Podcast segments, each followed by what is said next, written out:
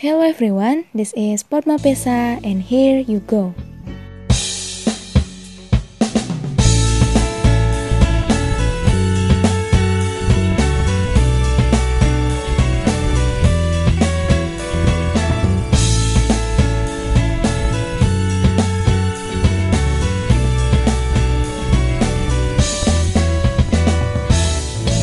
Guys, balik lagi di Podma Pesa nih.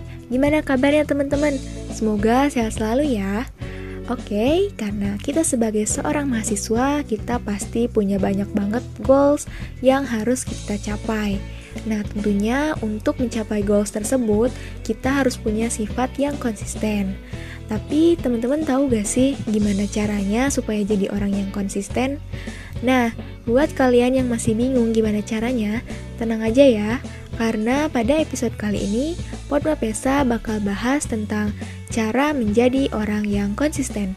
Bareng aku, Fadla dari Program Studi Manajemen Agribisnis dan tentunya bareng narasumber kita yaitu Kak Ranadia Yomiko.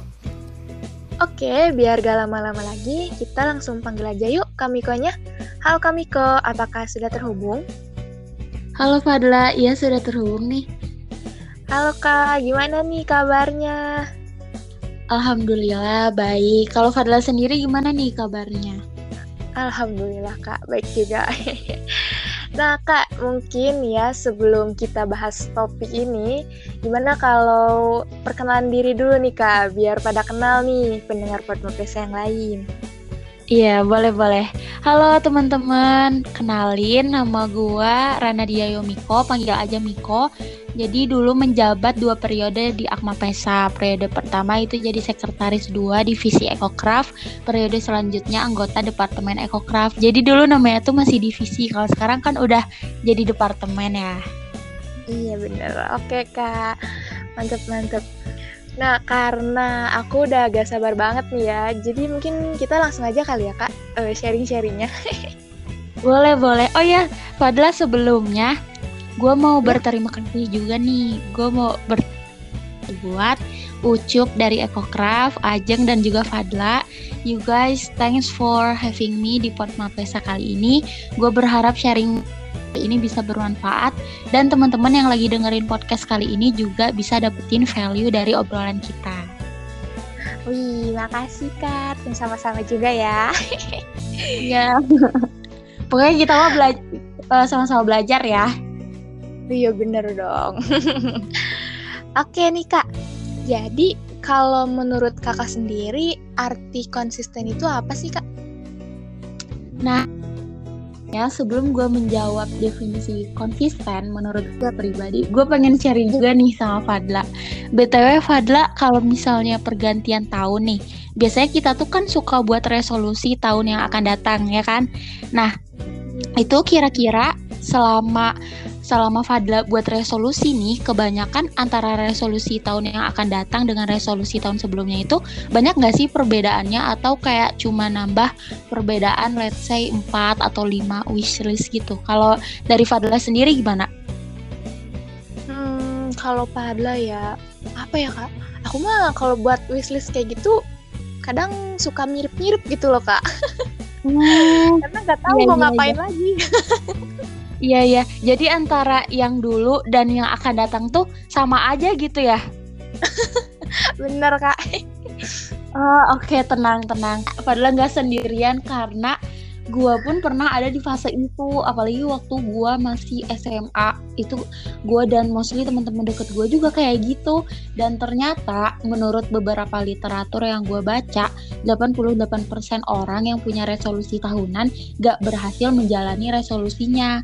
Berarti Fadla yang Fadla gue dan juga teman-teman deket gue itu yang termasuk 88% itu. Dan tahu gak sih ternyata salah satu alasannya itu karena kita nggak konsisten. So that's why konsisten itu emang gak gampang. Simpang impian kan kita bisa tercapai kalau kita konsisten. Itu di luar faktor hoki privilege dan yang lain-lainnya. Nah berangkat dari pengalaman gue juga nih Fad yang ya gue juga masih gak konsisten kan pada waktu itu. Akhirnya gue tuh banyak introspeksi diri gitu loh. Kayak apa nih apa nih ya kira-kira yang salah dari gue terutama proses emang udah jelas kan uh, berarti kalau resolusi kita nggak kecapai itu artinya kan ada there's something wrong with me ya kan Fad? Benar-benar banget. nah singkat cerita akhirnya gue nemuin nih Fad. Jadi selama ini tuh gue bergantung pada motivasi dan keinginan dan ternyata itu semua karena kenapa? Karena konsistensi itu permainan jangka panjang sedangkan keinginan atau yang kita sebut dengan willpower itu ada batasnya, bisa habis dan of course bisa buat kita jenuh juga. Nah, balik lagi ke pertanyaan Fadla tentang konsisten. So, menurut gua konsisten itu uh, di mana kita ngelakuin sesuatu secara terus-menerus, gak peduli suka atau enggaknya. Nah, itu definisi konsisten menurut gua, Fad. Oke, oke, Kak. Kak, ceritain nih pengalaman kakak tentang kekonsistenan dalam menghadapi suatu hal apa aja gitu yang kakak alami. Oke, okay, pertanyaannya bagus. BTW disclaimer dulu ya, Fat. Ini kan kita ngomongin konsisten. Tapi doesn't mean gue juga udah totally konsisten dalam semua aspek hidup gue. Gue masih terus belajar gitu untuk konsisten ya. Sama lah kayak teman-teman yang lain. Ini mah iya. disclaimer yeah. aja gitu, Fat. Nah, Oke, okay. nah kalau misalnya pengalaman tentang konsisten yang mungkin cukup challenging ya menurut gue. Jadi ini sharing ya, Fat ya. Jadi dulu itu yang pas masih jadi maba, gue tuh kayak pengen banget deh dulu bisa ikutan student exchange gitu. Tapi gue tuh sadar English skill gue tuh masih belum bagus-bagus amat gitu menurut gue ya. Dan tau gak sih, FYI, saking uh, gue tuh agak mager gitu loh Fat buat belajar bahasa Inggris jadi dulu tuh sebelum masuk IPB gue tuh udah ada niatan kuliah di Turki atau Jerman. Jadi gue sengaja pilih negara yang di mana kalau kita uh, bahasa pengantarnya itu bukan bahasa Inggris. Jadi gue kayak harus belajar uh, bahasa bahasa negara tersebut. Soalnya gue mikir lebih baik gue bersaing sama orang yang belajar dari nol gitu bahasa asingnya daripada ngincer univ yang bahasa pengantarnya bahasa Inggris. Soalnya kemampuan orang-orang tuh udah lebih keren dari gue gue dulu mikirnya gitu loh Fad nah pokoknya sampai sebegitu gak sukanya gue buat belajar bahasa Inggris. Long short story ini gue masuk IPB akhirnya. Tapi kan dengan masuk IPB tuh bukan berarti mimpi untuk bisa ngerasain kuliah di luar negeri berhenti gitu kan. Ada namanya student exchange pertukaran pelajar di mana kita bisa ngerasain belajar dengan environment dan juga teman-teman yang punya background yang berbeda juga. Nah terus pas MPKMB nih kita tuh kan disuruh nulis 100 impian kita waktu Fadla kayak gitu juga gak sih Mas Fadla MPKM. Iya, iya kan ya? Botol. ya, iya, iya. Nah, kalau aku tuh waktu itu uh, tulis di binder gitu loh, Fad. Nah, seperti kebanyakan ma gue tuh nulisnya tuh ya biasa lah kayak pengen empat, wede mantep. Pengen ngerasain sudah exchange, pengen dapat beasiswa selama ngampus, pengen aktif organisasi selama ngampus, yang kayak gitu-gitu. Biasanya kan pas maba kayak pengen embat semua yang bagus-bagus ya nggak sih? Bener. kan ya. banget. Uh, jadi ya gue yakin wishlist itu tuh kayak udah umum lah gitu di kalangan maba. Nah pas nulis ini pun gue lihat temen-temen gue tuh kayak kebanyakan sama impiannya. Gue kan jadi mikir, oh berarti gue harus well prepare nih soalnya saingan gue bakal banyak banget ya kan. Nah dari situ pelan-pelan nih coba untuk ngilangin rasa males gue buat belajar Inggris gue bertekad buat bisa at least speaking gue tuh bagus karena mikirnya kan kalau student exchange itu kita bakal sering presentasi working project bareng teman-teman dari negara lain. Jadi kemampuan public speaking itu kan bener-bener diperlukan. Gitu pelan-pelan juga. Itu gue bener-bener pelan-pelan gitu loh mulai dari dengerin lagu barat biar pronunciationnya oke. Okay. terus sampai akhirnya tiap libur semester tuh gue memutuskan untuk belajar di kampung Inggris di Pare. Ya Pare ya. buat improve Inggris gue jadi ketika orang-orang libur semester nih uh, kadang kan di IPB liburnya dua minggu atau sebulan kan waktu itu. Pokoknya itu gue full belajar Inggris gitu loh. Nah Pun alhamdulillah gue tuh bener-bener berusaha buat manfaatin momen. Sampai akhirnya alhamdulillah waktu itu gue jadi best speaker gitu di salah satu acara di tempat gue kursus. Dan ternyata saingan gue juga dari berbagai univ. Ada yang dari UI, UB, Undip dan yang lain-lain. Kayak gitu. Terus uh, itu tuh berangkat dari rasa males gue tapi keinginannya tuh lebih besar dari rasa males. Tapi kan jadi kayak iya iya, iya. jadi kayak emang berusaha buat keluar dari zona nyaman gitu. Terus singkat cerita 2020 kemarin ya itu dosen gue bilang gue udah bisa ke Vietnam atau Filipina gitu buat student exchange. Tapi kok kodarullah pandemic happen dan kayak oh gak tau lah ya namanya pandemi chaos banget gitu. Dan akhirnya gue mikir oh ini oh berarti nggak eh ternyata dari vokasi itu ada penggantinya pak. Namanya itu summer course. Nah jadi kayak pengganti student exchange gitu loh di masa pandemi. Soalnya kan kalau pandemi susah ya kalau untuk ke negara lain. Jadi diganti summer course. Terus akhirnya gue ikut daftar nih. Nah dan diseleksi diseleksi lagi itu tuh. Diseleksi dari masing-masing prodi. Jadi masing-masing prodi itu dapat uh, kuota tiga orang yang terpilih. Dan waktu itu saingannya 55 dan 56 gitu dua angkatan. Dan alhamdulillah gue salah satunya gitu yang terpilih. Nah btw ini juga salah satu beasiswa gitu loh Fat karena biasanya emang kalau exchange itu kan dibiayain sama kampus. Jadi ini juga alhamdulillah dibiayain kampus. Terus sampai akhirnya di summer course ini gue juga dapat lagi penghargaan sebagai best participant female. Dan tau gak sifat best participant female eh, itu yang peserta terbaik prianya itu itu tuh beliau dari Melbourne Polytechnic. Kalau gak salah lagi lanjut S2 jadi di dalam summer course itu bukan anak vokasi aja bukan yang D3 aja gitu stratanya. Tapi ada yang S1 ada yang S2 kayak ya ampun. Terus. Uh, ya nyangka setelah itu gue juga sengaja lagi nih kayak nge-challenge diri gitu kan. Sengaja lagi ikut lagi nih ada summer course yang selanjutnya. Alhamdulillah dap uh, gue tuh ikut kompetisi uh, internasional speech eh internasional essay competition. Dua kita dan dapat lagi juara harapan dua waktu itu angkat tema food waste management jadi alhamdulillah udah dapat kalau total sih tiga penghargaan internasional gitu Nah, mungkin kelihatannya kayak, wih keren keren keren gitu kan, kelihatan dari iya. luar. Eh, emang keren kak, bukan? emang iya. keren. ya, tapi ketahuilah, eh, di balik semua ini ya, Pak, uh, aku tuh merasa aku cukup konsisten untuk belajar bahasa Inggrisnya.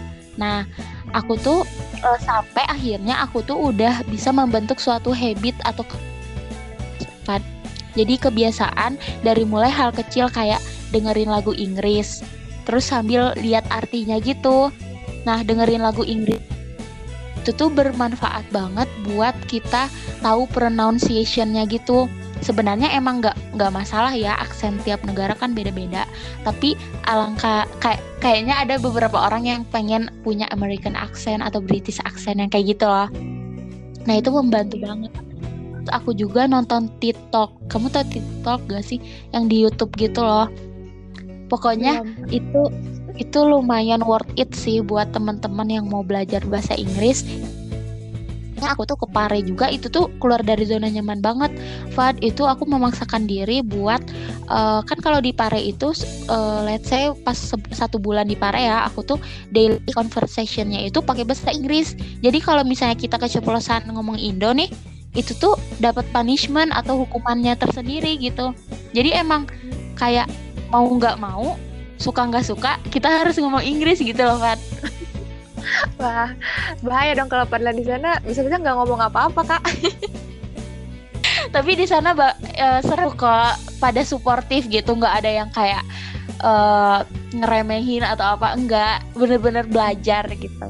Nah jadi ini tuh balik lagi ke yang sebelumnya aku bilang, kan konsisten yang tadi aku bilang uh, ngelakuin sesuatu terus menerus gak peduli suka atau enggaknya dan aku merasa untuk uh, sampai di titik ini gitu ya yang terutama English skill aku aku ya udah melewati fase itu dan ya masih sih Fat sebenarnya masih terus kan sampai sekarang. Suka atau enggak sukanya? Kebanyakan enggak sukanya juga sih.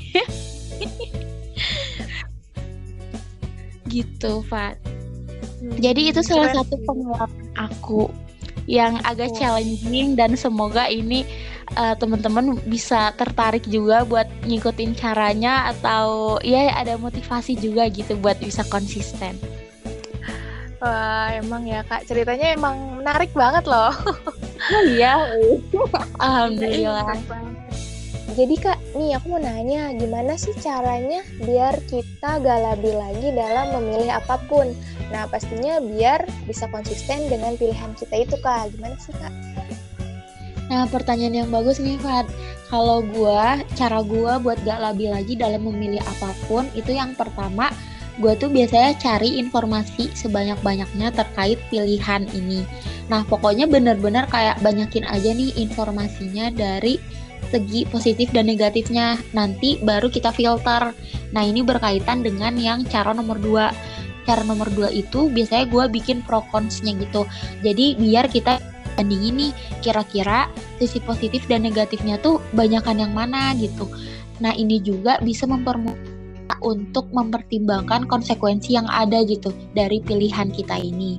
Terus yang ketiga, biasanya gue juga konsultasikan ke mentor atau apa ya orang yang kayak kita anggap mentor gitu. Kalau Fadla kayak punya nggak sih yang Fadla tuh anggap uh, orang tersebut tuh mentor Fadla gitu? Hmm, kayaknya ada sih kayak yang sebaya temen. Mm-mm. Nah iya sebenarnya mentor juga nggak harus cutting kayak gitu atau bisa juga kayak orang terdekat nih yang bisa kita percaya dan uh, orang tersebut tuh tahu gitu potensi kita atau juga ke orang yang punya growth mindset dan benar-benar support kita untuk terus berkembang. Nah itu penting juga sih soalnya itu bisa jadi salah satu bahan pertimbangan kita biar nggak labil. Terus yang keempat, just do it slow but sure. Nah, kenapa slow but sure? Karena kayak mm, nikmatin aja gitu. Nikmatin aja prosesnya pelan-pelan aja, tapi yang terpenting tuh nggak berhenti. Emang sih nggak gampang ya, makanya apalagi kayak sampai ke tahap habit, terus at the end. Emang itu tuh nggak gampang banget. Jadi emang kayak kita tuh harus maksa diri kita juga gitu we must force ourselves then it will become habit nah ini aku mau ngasih tahu juga jadi aku tuh kayak aku tuh semoga terinspirasi ya teman-teman atau kayak menambah salah satu inspirasi kalian. Jadi aku tuh suka bikin kayak program buat diri aku sendiri gitu loh Fad. Nah kalau Fadla juga gitu kan, biasanya kan suka kayak ah bikin program ini ah buat diri sendiri gitu loh. Fadla juga gitu nggak? Lumayan sih kak. Tapi nggak terlalu sering gitu kalau lagi mood. Iya iya. Uh, kalau aku baru-baru ini bikin lagi gitu. Namanya itu pick one book. Jadi dalam seminggu itu aku baca buku uh, baca buku tuh satu tapi bukunya bukan novel ya. Kalau aku sukanya yang bagian self improvement gitu. Nah mungkin terkesan klise ya apaan sih baca buku seminggu satu? Mungkin ya terdengarnya kayak klise. Karena aku aku tuh merasa selama aku kuliah nggak tahu kenapa uh, banyak tuh sibuk di Akma Pesa terus ikut lomba kayak gitu. Jadi aku tuh kayak gak punya waktu nggak tahu akunya juga yang belum memprioritaskan buat baca buku gitu. Kalau Fad lagi kuliah sering gak sih kayak baca buku self improvement atau buku-buku lain gitu jujur enggak kak Iya kan? Aduh. Iya kan? Kayak waktu kita tuh udah terkuras habis karena rapat lah, terus nugas yang kayak gitu ya nggak sih? Iya. Nah, kayak itu dipakai rebahan lah. Bener-bener. Nah, sedangkan aku ngeliat kayak kisah-kisah orang sukses gitu ya. Kebanyakan mereka tuh uh, rajin baca buku juga gitu. Dan bahkan ada yang bilang ada quotes gitu loh Fad. Katanya gini kamu uh, lima tahun ke depan kamu akan menjadi seperti apa yang kamu baca. Jadi kan aku kayak hah? Seperti apa yang aku baca lah? Aku aja jarang baca gitu. terus akhirnya aku bikin nih one week one book. Setidaknya satu minggu aku harus baca buku. Uh, pada saat aku mulai program ini sebenarnya baru sebulan sih program ini juga. Banyak tuh teman-teman aku yang kayak uh, oh berarti baru satu buku dong. Terus aku bilang iya waktu itu kan. Terus kayak banyak lah yang underestimate yang kayak ngeremehin gitu loh. Tapi poinnya itu orang poinnya itu kitanya udah berprogres gitu loh Nah itu salah satu cara juga biar kita tuh uh, bisa konsisten. Nah hmm.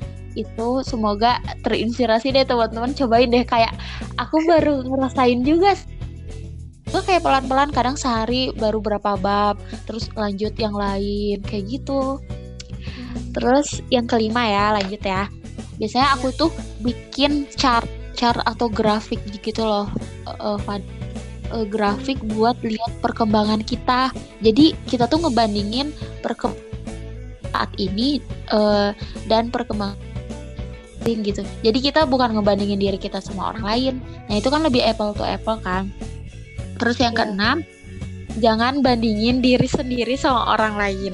Soalnya, soalnya itu itu kan nggak apple to apple. Orang-orang kan ada yang mungkin startnya udah duluan sedangkan kita masih jauh jadi kita harus harus go extra miles lah ibaratnya.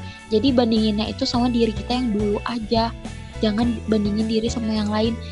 Nah kalau misalnya hal-hal ini yang lima enam hal ini udah kayak kita coba latih gitu insya Allah sih menurut aku nggak labil lagi. Karena biasanya aku juga soalnya aku juga labil gitu Fat jadi kayak ini tuh rasa nanya berasa uh, ngasih, ngasih pelajaran ke diri aku aku juga labil aku juga labil tapi aku tuh bisa nggak labil ketika aku punya landasan yang kuat gitu untuk melakukan suatu kegiatan tersebut atau pilihan tersebut.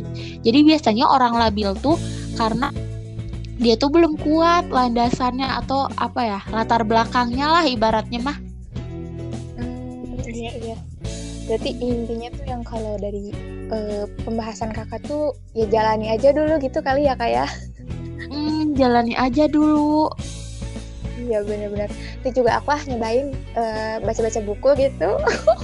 Iya boleh banget itu. Lumayan tahu worth it.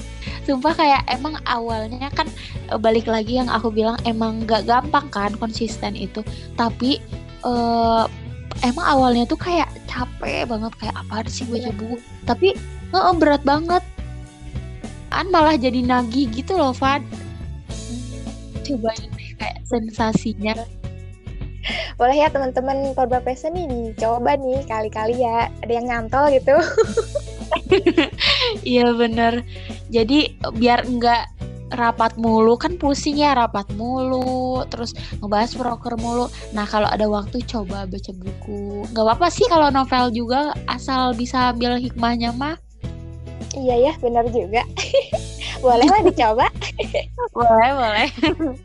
Uh, oke oke. Berarti sebenarnya pertanyaan selanjutnya nih ada masih sangkut pautnya nih kak. Kalau menurut kakak uh, kira-kira apakah orang yang labil itu pasti nggak bisa konsisten kak Nah ini hmm, sama kayak yang gue tadi ya, gue uh, menurut gue pada dasarnya itu semua orang itu bisa untuk konsisten. Tapi kalau case-nya orang yang labil jujur kan tadi seperti yang gue katakan gue juga labil gitu ya Van nah karena uh, pengalaman gue nih dealing dengan kelabilan gue nih ya ya balik lagi itu yang landasan keinginan kita tuh harus jelas dan harus kuat biasanya sih emang orang labil tuh kan bisa dibilang kayak gampang dipeng gitu ya. Kayak uh, bisa dibilang ikut sana ikut sini gitu loh. Karena iya, mungkin salah satunya tuh masih nyari jati diri gitu kan. Nah tapi bukan berarti mereka gak bisa konsisten. Mereka bisa konsisten kalau alasan mereka melakukan kegiatan tersebut itu udah cukup kuat dan jelas. Nah, poinnya itu emang balik lagi ke yang infor perbanyak informasi dan kontranya juga biar nanti uh, bisa mentolerir konsekuensi yang bakal dihadapin gitu. Kalau Fadla sendiri pernah labil gak sih? Wah, cuma gak usah ditanya kan emang udah labil kak. oh, berarti kita emang tipe-tipe cewek labil ya. Makanya aku kayak seneng banget nih kebagian uh, apa yang nge-podcast bareng kakak nih yang bagian labil ini nih. Wih, gila-gila. Satu kehormatan nih. Oh my god. Oke deh kak. Mungkin ini uh, pertanyaan yang penting yang yang bikin kepo nih. Kira-kira kak hmm. tips dari kakak buat temen-temen nih yang pendengar Padma Pesa yang kira-kiranya masih rentan sama labil atau lagi mengalami keadaan labil apa aja sih kak tipsnya nih? Hmm, Oke, okay.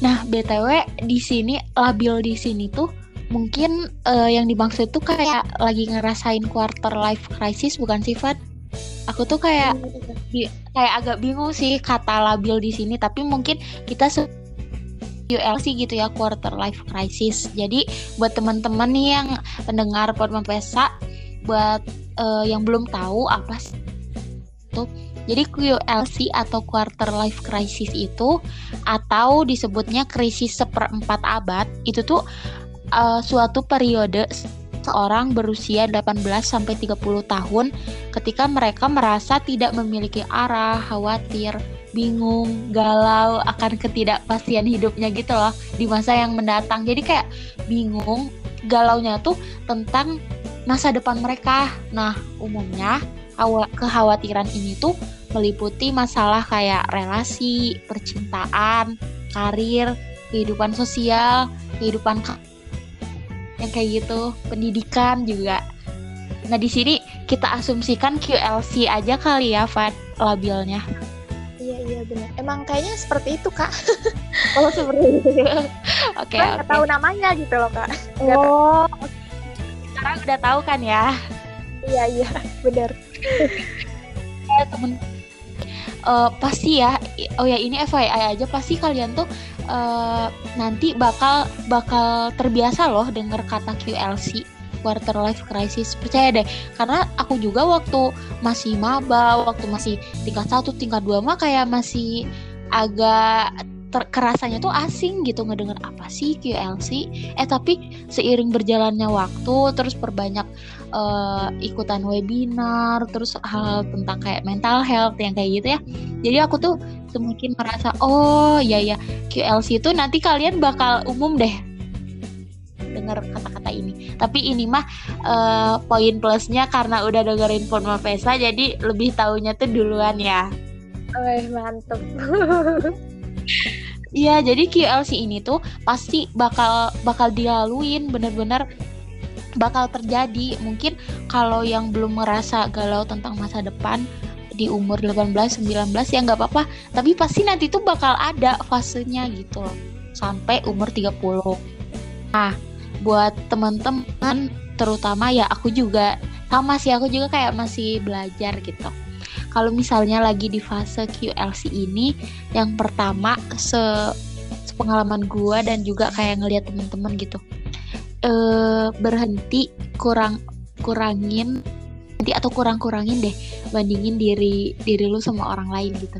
Soalnya kita tuh kayak ibaratnya kita tuh kayak kupu-kupu tau. Soalnya kenapa? Karena kita tuh nggak bisa lihat gitu betapa indahnya warna sayap kita tapi orang lain tuh bisa lihat Nah, kenapa kita nggak bisa lihat indahnya warna? Karena kita tuh terlalu fokus sama betting di diri kita. Wah, bener kak. Ya, aku juga paham. Soalnya aku juga ya sekarang lagi di lumayan lah kayaknya lagi di fase-fase itu kayak ih kok orang lain bisa sih kuliah sambil dapet duit gitu kayak ih kok aku nggak bisa aku cuma bisa di rumah cuman ya kalau udah tugas kelar ya udah gitu itu kak Iya iya iya. Emang dasarnya manusia tuh emang sukanya ngebanding-bandingin dirinya bukan sama diri dia yang sebelumnya tapi sama yang sama orang lain. Padahal mah uh, perjalanan hidup orang lain tuh kan beda ya. Terus kita juga punya timeline masing-masing kan ya. Dan enggak apple to apple sebenarnya membandingkan diri kita dengan orang lain. Kayak gitu. Terus pokoknya itu itu yang pertama ya berhenti atau enggak eh, kalau berhenti kelihatannya kayak kayaknya agak kurangin deh. Kurang kurangin tak kurang kurangin ngebandingin diri sama orang lain tapi fokusnya ke hal-hal yang bisa kita kontrol. Nah oh ya aku juga um, ada nih salah satu teori dari buku fi filosofi teras yang ya itu namanya dikotomi kita tuh harus fokus ke hal yang bisa kita kontrol. Nah contohnya itu kayak kita mau bertindak atau bersikap atau mengeluarkan kalimat itu kan bisa kita kontrol. Tapi kalau misalnya tanggapan orang lain terhadap kita penilaian kita terus uh, hidup orang lain itu kan gak bisa kita kontrol. Nah kayak gitu. Jadi coba terapkan pelan-pelan dikotomi, dikotomi kendali ini jadi kita fokus ke hal-hal yang bisa kita kontrol Mm -mm.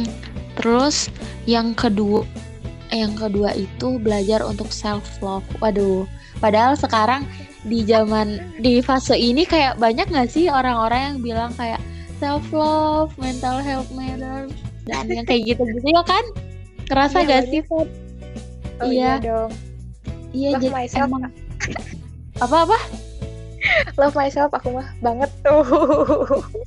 dong kita tuh harus self worth emang iya sih belajar untuk mencintai diri sendiri mencintai diri sendiri ini dalam artian kayak kita tuh udah menerima gitu loh diri kita sendiri kekurangan yang ada namun tetap menghargain kelebihan diri kita salah satu caranya itu kayak kita tuh ngasih afirmasi atau kata-kata positif buat diri sendiri gitu. Jadi pas kita ngerasa ih kayaknya gue nggak bisa deh ngerjain tugas ini atau proker ini tapi kita tuh ngasih kata-kata afirmasi yang positif gitu. Ih bisa kok bisa tenang pelan-pelan aja kayak gitu loh. Kayak tanpa disadari itu tuh self love terus penting juga mengapresiasi diri untuk uh, setiap progres yang udah kita lakukan.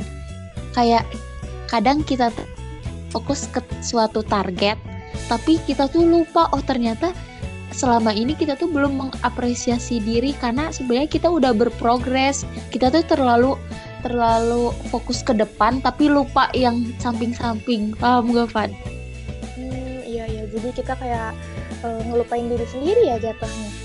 Iya soalnya kita terlalu fokus ke result terlalu fokus ke hasilnya. Kita nggak tahu nih mungkin sebenarnya pada saat proses itu kita tuh lagi ngerasa capek tapi diri kita sendiri terlalu maksa kayak buat terlalu nge-push diri gitu loh Fad. Kayak aduh gue harus nih gini gini gini. Padahal sebenarnya uh, kapasitas diri kita tuh uh, ada batasnya gitu loh terlalu nge-push diri sendiri juga nggak baik. Kalau misalnya ngerasa capek ya it's okay buat take your time dulu. Terus abis itu baru then go forward gitu. Abis itu baru mulai lagi. Pokoknya nggak apa-apa buat ngasih waktu buat istirahat lah gitu ibaratnya. Iya benar-benar jangan dipaksain ya kak. Jangan dipaksain bener bener deh sumpah soalnya kayak segala sesuatu itu kalau aku percaya banget segala sesuatu itu emang sudah ada takarannya gitu loh. Hmm, iya benar-benar. Emang yang terlalu baik, makanya emang lebih baiknya tuh jangan terlalu buruk juga, jangan terlalu uh, positif juga. Kalau positif kan jadinya toxic positivity. Nah ini ada kaitannya nih sama yang nomor tiga. Hmm, yang nomor tiga. Ini cari atau temukan circle yang positif dan suportif. Kenapa ada suportif? soalnya positif aja tuh belum tentu suportif loh Fad. Percaya nggak? Atau Fadla di fase itu atau belum? Atau enggak? belum. Gak tahu kak. Semoga enggak deh semoga enggak. Jadi ini tuh sepengalaman aku sih Fad. Jadi dulu aku tuh uh, pernah ada di circle yang wah itu kalau orang lihat ya benar-benar isinya tuh orang-orang positif semua. Dari luar emang positif semua mereka semua ambisius passionate akan suatu hal yang mereka inginkan. Tapi nyatanya positif positif tapi gak suportif. Jadi jatuhnya toxic positivity. Contoh kalau misalnya uh, kita lagi ada masalah atau kayak sedang di fase yang buruk lah gitu. Nah seharusnya sih teman-teman kita ini kan uh, kalau kalau mereka suportif ya memberikan kita waktu untuk bersedih atau setidaknya menerimalah gitu keadaan kita kita lagi seperti ini. Tapi uh, mereka malah bilang kayak udah gak banyak kok yang lebih parah dari kamu. Kayak gitu loh. Pernah nggak? Coba ingat-ingat lagi kayaknya kalau di uh, circle pertemanan aku nggak kayak gitu sih kak. Hmm. alhamdulillah nggak kayak gitu. Cuman sering lihat aja gitu di apa ya di postingan-postingan Instagram oh yang kayak gini gitu. Hmm, hmm, hmm. alhamdulillah banget aku berarti. Nggak apa-apa itu keren banget pertahankan. Nah buat temen-temen nih apalagi pendengar Pod Mapesa kalau misalnya ada yang pernah di fase itu atau mungkin sekarang lagi ada di fase itu gitu. Terjebak di pertemanan yang toksik lah ibaratnya. Nah itu aduh hati-hati deh temen-temen soalnya itu mempengaruhi keputusan hidup kita ke depannya. Nah di kalau misalnya jadi tuh kita uh, kalau dengan teman-teman yang seperti itu kita tuh nggak dikasih kesempatan untuk memvalidasi diri kita sendiri gitu loh. Untuk memvalidasi perasaan kita. Kayak tadi kan perasaan sedih. Karena misalnya kita gagal gagal mendapatkan sesuatu yang kita inginkan itu kan wajar ya sedih. Tapi ini malah disuruh nggak usah sedih kayak gitu Nah itu sebenarnya toxic positivity. Nah itu kurang baik tuh. Jadi pesan aku, uh, tips dari aku, temen itu nggak wajib kok yang keren ini itu, nggak nggak wajib yang kayak gitu, yang nggak wajib yang wah banget. Cukup mereka yang menerima kita dalam keadaan apa pun, tahu potensi kita dan support kita. Udah kayak itu tuh udah enough gitu semoga ya teman-teman Podma PC yang lain juga bisa dapat teman yang kayak kata Kamiko gitu. Amin. Amin yang benar-benar support. Eh, ini kayaknya berkaitan juga sama yang kemarin ya yang ya. pod podcast. Episode kemarin. Uh, yang circle pertemanan. Ya lanjutannya guys. Lanjutannya nah terus ya. selanjutnya yang keempat nih. Kalau bisa temukan mentor gitu. Nah soalnya enggak eh, oh ya lo pernah nonton film startup itu gak yang di yang drakor? Hmm, cuman berapa episode tapi pernah sih kak. Rame soalnya. Iya iya. Nah itu kalau itu uh, buat teman-teman yang udah nonton mungkin relate ya bisa ngeliat kan uh, pentingnya peran mentor di kehidupan di kehidupan si pemeran-pemeran yang lainnya ya kan. Nah, sama halnya itu tuh kayak kita di perkuliahan gitu loh, Van. Aku juga selama kuliah nih sebenarnya aku tuh bukan bukan yang aku kayak bilang ke misalnya ada satu cutting aku menganggap beliau tuh mentor terus aku bilang mentorin aku dong enggak tapi aku tuh menganggap beliau itu mentor gitu jadi kalau misalnya keputusan-keputusan aku tuh e, banyak berdasarkan hasil diskusi dan pertimbangan aku dengan orang yang aku anggap mentor ini. Nah, buat teman-teman yang kayaknya aduh gimana ya cara nemuin mentor gitu. Ini mah kita pokoknya kita anggap aja mentor lah ya. Walaupun sebenarnya mentor juga bisa teman sendiri, bisa nggak harus cutting kok. Nah, kalau dari aku tipsnya itu temukan orang yang uh, percaya akan kemampuan kita gitu loh akan kapasitas kita. Dan kalau bisa orang tersebut udah punya pengalaman yang lebih banyak daripada kita. Karena uh, tentunya kalau beliau punya pengalaman lebih banyak itu punya pelajaran hidup hikmah hidup yang lebih banyak juga strateginya juga lebih banyak gitu jadi buat kita ngelangkah ke depannya itu uh, dibantu gitu loh. Hmm, nah iya, ini nah mentor ini dan sebenarnya kalau yang ikut organisasi malah lebih lebih enak tahu Van. Soalnya banyak banyak uh, teman-teman yang tahu juga kan tentang potensi kita terus ketemu cutting eh nggak ketemu sih maksudnya kenalan sama cutting ya kan? Iya benar kak. Nah jadi buat teman-teman buat Mapesa nih yang lagi dengerin uh, khusus aktif di Akma Pesa coba deh cari mentor diri kalian. Mentornya dalam hal apa aja kok ini misalnya dalam hal karir terus dalam hal pendidikan misalnya IP atau beasiswa atau apa kayak gitu. Karena oh ya alhamdulillah ya. Fad kalau boleh sharing lagi eh, ya kan ini tuh sharing atau ya. Tadi kan aku tadi kan aku sempat bilang uh, pas MPKMB yang disuruh nulis 100 impian.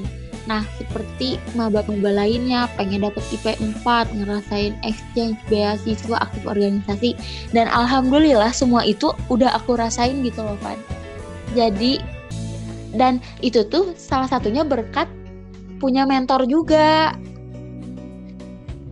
Jadi, ya, ada sih beberapa nggak beberapa satu orang sih yang uh, bilang ke aku gitu kak mentorin gue dong. Nah kayak gitu juga nggak apa-apa sih. Kalau misalnya udah deket mah langsung bilang gitu aja juga nggak apa-apa. Atau yang kita sering diskusi bareng orang tersebut gitu.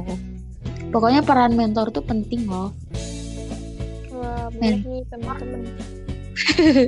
Iya terus yang terakhir nih sebenarnya ini mah harusnya yang pertama tapi ya udahlah ya ini jangan lupa juga kan yang dari 1 sampai 3 tadi ibaratnya kayak usaha kita gitu, ikhtiar kita. Yang terakhir tentunya kita harus terus berdoa, minta petunjuk sama Tuhan untuk setiap hal yang kita lakukan.